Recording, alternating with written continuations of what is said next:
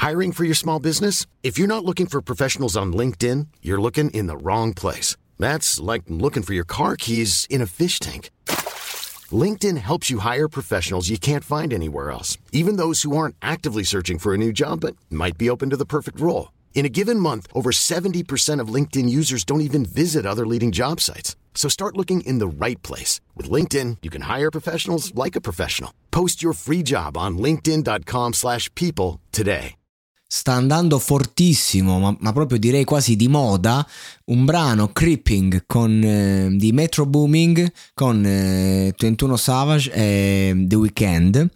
E quello che mi interessa dire al riguardo è che, eh, come tutti sappiamo è una versione moderna 2.0 di un brano storico che si chiama I Don't Wanna Know che insomma lo possiamo sentire dal ritornello. Era intu- intuibile il titolo del, della versione originale che è un brano che ricordo benissimo perché ero piccolo è uscito nel 2004 mi pare e veniva passato tantissimo dalle televisioni, MTV e via dicendo e mi rimase proprio impresso perché non è la classica canzonetta diciamo eh, estiva anche se mi ricordo non lo so, lo ricollego al festival bar a questa roba qua, magari mi sbaglio io perché ho i ricordi confusi in un calderone, cioè, mm, quasi in un TRL, ce lo vedremo, ma è possibile, insomma, non, come fai a ospitare un, un, una, un personaggio internazionale del genere? Però a parte questo, ai tempi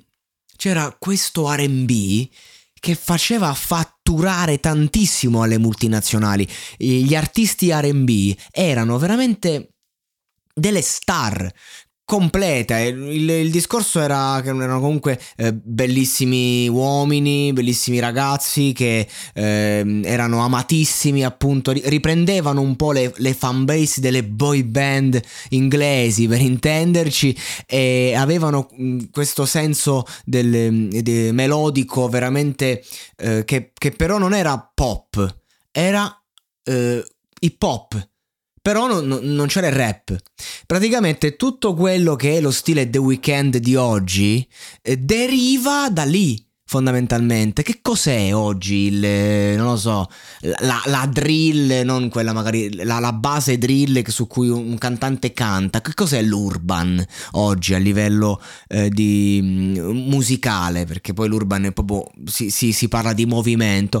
Nient'altro che una derivazione dell'RB, che è durato poco come genere, eh, fino al 2010 circa, ma già era in calo in Italia avevamo Daniele Witt che faceva un, un, ottimo RB e poi a un certo punto sembrava finito, non, nessuno gliene fregava più niente, non si riuscivano più a lanciare gli artisti, anche se quelle canzoni che sono state fatte in quel periodo storico poi sono, sono rimaste nel tempo. Archelli, nonostante la pedofilia, nonostante i 30 anni di galera, ancora comunque la gente lo ascolta, anzi, um, essendo diciamo al centro della cronaca, nonostante viene boicottato ovviamente da, da tutte le, le, piattaforme a livello di playlist eccetera, viene comunque super ascoltato e spinto perché quella musica eh, piaceva veramente a tanta tanta tantissima gente ed era il giusto compromesso tra eh, urban e pop.